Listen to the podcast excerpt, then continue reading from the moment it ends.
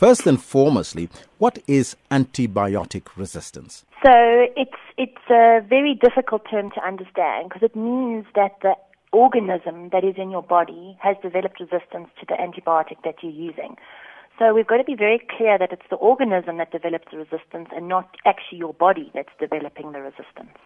According to your report, what are some of the contributing factors to the increase in antibiotic resistance? The, the, the, most common cause of antibiotic resistance is too much use of antibiotics. So the more we consume antibiotics, the more we're going to develop resistance. So what the report shows is that in South Africa, as with some of the other developing countries in the world, we are increasingly using more and more antibiotics. Um, and what that is going to start driving and has started to drive is an increase in our common organisms being resistant to those antibiotics. Now, we're also joined on the line by the Minister of Health, Dr. Aaron Motsoaledi. Well, we're trying to get hold of him. Uh, while he joins us, we're going to ask him a couple of questions around that. But why are people using antibiotics when they're not supposed to use it? So, you know, we, we all believe that um, we, if we have a cold or a flu, that we should get an antibiotic to treat it. But unfortunately, colds and flus um, are viral infections, and it's a different type of organism, and it's not a bacteria. And only um, antibiotics only work for bacteria. So, if we inappropriately use an antibiotic for a virus, we are inadvertently generating resistance in the other organisms in our body, and this is what's driving the antibiotic resistance in the country. Now, we're joined on the line by the Minister of Health, Dr. Aaron Motsoaledi. Dr. Uh, Minister, very good morning to you and welcome. Uh, can you tell us when should antibiotics be prescribed? Good morning, Elvis, and good morning to the listeners. Uh, just repeat the question, Elvis. When should what? When should antibiotics be prescribed? Because it seems like people are overusing this uh, antibiotics. Of course, they are. They definitely are. That's why uh, the World Health Assembly in May this year had to pass a resolution uh, uh, about the correct use of antibiotics when we're discussing the topic of antimicrobial resistance because of that abuse of antibiotics, we are now faced with a prospect in the world of a post antibiotic era where most of the commonly used antibiotics uh, uh, now organisms become resistant to them.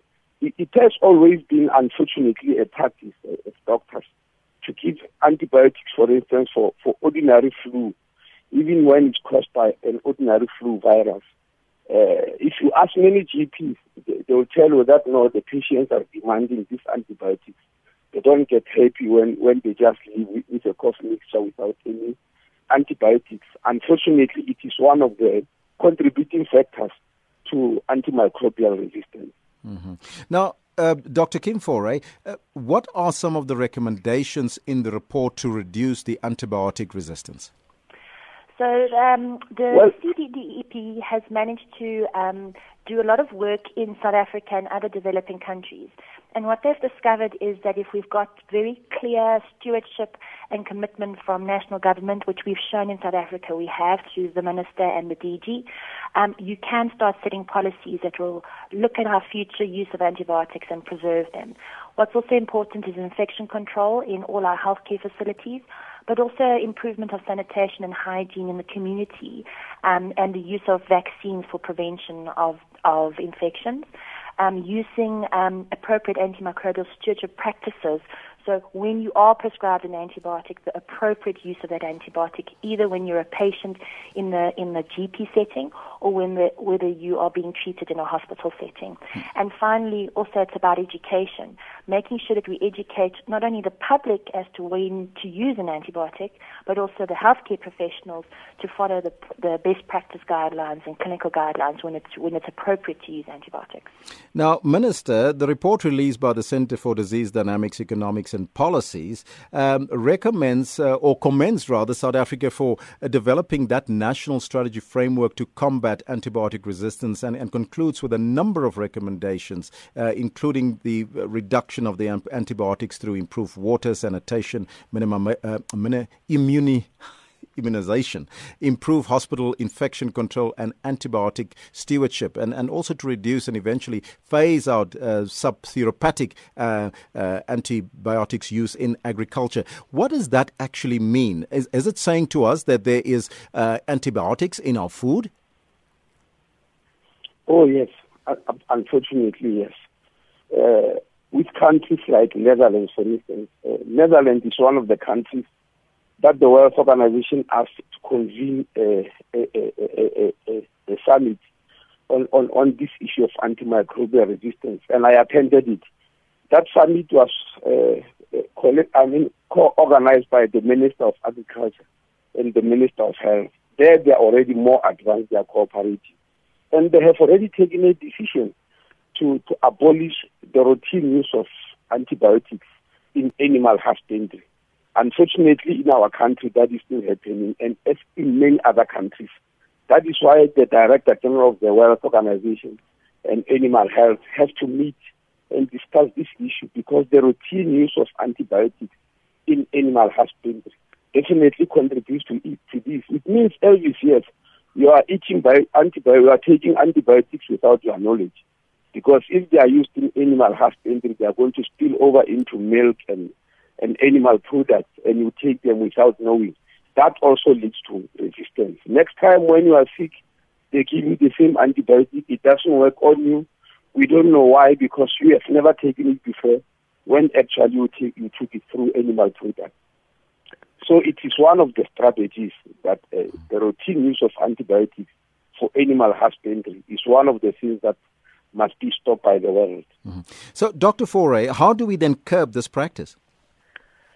So, so as the minister has already mentioned, um, um, South Africa is in the process of setting up um, an antimicrobial stewardship advisory committee, um, which includes the use of um, antibiotics in animal as well as in human health and we'll have to start investigating what are the causes of use of antibiotics in the agriculture industry in South Africa and understanding the the challenges that that industry has in terms of improving sanitation and improving um, the hygiene instead of using antibiotics. Um, and we'll have to understand that and, and develop policies that we can combat um, inappropriate use. What is the global patterns in, in antibiotic resistance, Doctor? So the, the global pattern is showing an increase generally across all antibiotics, um, across the spectrum of antibiotics, and across the spectrum of organisms. And that's obviously a concern because the more we're using the antibiotics, that's driving it. Um, and in South Africa, uh, we we monitoring three key organisms. One is what they call the superbug MRSA, which everybody's kind of familiar with, um, and we're looking at the trend of that. Um, we have found that in South Africa that um, percentage resistance is starting to come down slowly over time, and it can be attributed to some of the practices in the hospitals around um, um, controlling the use of the antibiotics for MRSA organisms. We're also tracking Klebsiella pneumonia and E. coli. E. coli is a very common bug that happens in the community, and it's the cause of urinary tract infections. And it's one of the concerning um, organisms that we're looking at because if we're starting to develop resistance in the community, it means that your common antibiotics oral antibiotics that are used for patients that are going to a GP with urinary tract infection are no longer going to work, and they're going to have to be admitted for IV antibiotic treatment. And Klebsiella is an is an organism that's very commonly found in the hospital setting. It's um, it's a, a, challenging organism because we're starting to use last resort antibiotics. So if it develops resistance to the common antibiotics, we end up using last resort antibiotics. And those last resort antibiotics, when you've used that and you've developed resistance to it, we have no other antibiotics to use. And when the minister was talking about a post-antibiotic era, that is a situation we're going to see ourselves in with that organism where we have no antibiotics more that we can use. Mm-hmm. And and what uh, which countries are most affected by this uh, antibiotic resistance? There's not a country in the world that's not infected uh, affected by it. Um, it's the level that we're being affected by that, that's different. So you'll find that in the developing countries like the US and the UK and Australia and most of Europe, they've got um, they've, they're kind of ahead of us when it comes to these kind of policies that are improving the use of antibiotics um, in the clinical settings. They've also, as the minister mentioned, they've they've started to look at antibiotic use in agriculture. So they're far further down the you know the implementation curve when it comes to using it, and you'll see that generally their resistance patterns are, are lower than what you'll find in Brazil and Russia and India and China and South Africa. Now, Minister, uh, in terms of the, the, the, strategy framework, what is government doing at grassroots level to assist in the fight against antibiotic resistance? Well, uh, we, we, we, we are convening uh, uh, uh, several meetings on, on, on the issue of anti, anti, antimicrobial, I mean, uh, stewardship, I mean microbial stewardship, uh, antibiotic stewardship, I mean to say, uh, so, so that we have got a clear policy on the correct use of antibiotics. Uh, that will involve, for instance, uh, uh, putting up a policy on the correct use of antibiotics by doctors in both public and private, giving them guidelines on, on exactly what is the correct use of antibiotics and what will happen if antibiotics are just uh, prescribed at random. Uh, because there, there, ought to be something that incentivizes doctors not to just to, to go on with that type of practice. The second one, as I said, is to look at this possibility between us and agriculture uh, on the issue of animal husbandry. The third one, as it said, is infection control in hospital. In other words, reduce the need for, for, use antibi- for, for the use of antibiotics by making sure that infection levels are low. That will be, you know, hygiene, ordinary hygiene, clear hygiene uh, in our everyday life, infection control uh, within the hospital, and the widespread use of vaccines among children so that they don't get infected. Just to give you an example, uh, Elvis, in 2008, we started a new vaccine in the country called uh, a pneumococcal vaccine. Very expensive, but we are giving it to kids. The result is that the NICD, National Institute of Communicable Disease, did research and found that the incidence of pneumonia has been reduced by a whooping 70% by giving that vaccine, which means uh, uh, 70% of the children who will have been admitted in hospital and get antibiotics no longer happening because it has been reduced by that vaccine. Secondly, they found that the incidence of hospital admissions because of diarrhea have also reduced because in the same year we also introduced a rotavirus uh, uh, vaccine for diarrhea.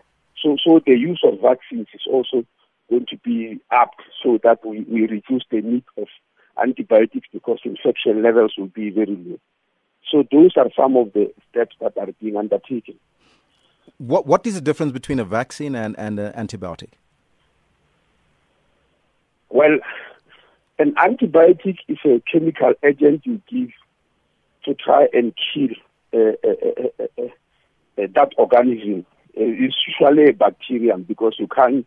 Viruses are not usually killed by antibiotics. usually a bacterium. You give a chemical to kill it. That's mm. an antibiotic. Whereas a vaccine, mm. nobody is sick it's a chemical which you give to prevent an infection from that uh, from that organism. In other words, to make sure when a person is vaccinated, that organism is not going to infect them. Even if it happens to infect them, it becomes very mild. So that is pre- and a, vaccination is a prevention, whereas an antibiotic is a chemical that tries to treat a disease that has already occurred.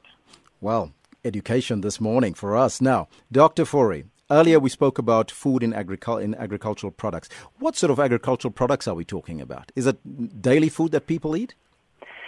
So, it would be in your in, in, all your animal protein. So in fish, which is which people don't really associate with um, antibiotic use, but fish has antibiotics in it. Your your cattle, your poultry, your beef, your pig, um, all of those kind of animals would have um, antibiotics in it, and also in obviously in dairy. So the products that come out of those animals, like the dairy cows, it also would be in milk. Mm-hmm. And then finally, Minister, the way forward now with this particular report uh, by the Center for Disease uh, Dynamics and Economics and Policy, uh, uh implementation of that report, or what are you doing with the study? Well, as I said earlier, this report is coming just as the World Health Assembly has passed a resolution already anti antibiotics. It's just going to help us because the biggest problem is to implement. We have already taken the resolution. We already know what to do, and I've, I've mentioned the steps and what needs to be done. What countries must do now is to implement. And because this issue is affecting the whole world, there's going to be a sort of uh, uh, uh, overall supervision from the World Health Organization. We are, we are, going to need to report back and to show uh, how far advanced we are we because this issue affects the whole world and one country's inactivity will affect the others. So, so we are going to sit down and, and make sure that we implement the steps that are being recommended. Now, I did say uh, that would be the last question, Minister, but I can't let you go without asking you the very critical question in terms of the national health insurance. How far are we? I thought I've asked that question. I've answered that question many times. I've already told people that as far as we are in the Department of Health and the Treasury, we have finalized the work that we needed to have done. What we are waiting for is the nearest space. Uh, uh, uh, uh, that cabinet can give us because we need to send it through to cabinet to see if cabinet members agree before it's released. it can't just be a document of of treasury and, and, and health. It's going to affect the whole country. It's going to affect each and every government department. So each government department must see exactly what we are saying about about them, how it's going to affect them, what's going to happen. So after the cabinet will have agreed, then it will, it will go out. That's just what we're waiting for right now. And that time frame, Minister, just briefly? Sorry? And that time frame for that uh, to, to be released? Well, I, I don't set cabinet agendas, unfortunately. It will be wrong for me to talk about the time frame. Mm-hmm. As I'm saying, we have submitted it. The cabinet secretariat will tell us that you have got space on such and such a day because it's going to take a very long time. It's going to take a very, very long time. Mm-hmm. It's not just a one one hour agenda. So they must give us a, date on which they, uh, uh, there is space in the cabinet for everybody to listen. So I, am I'm, I'm not able to determine the time frame. It has to be determined by the cabinet secretariat, unfortunately.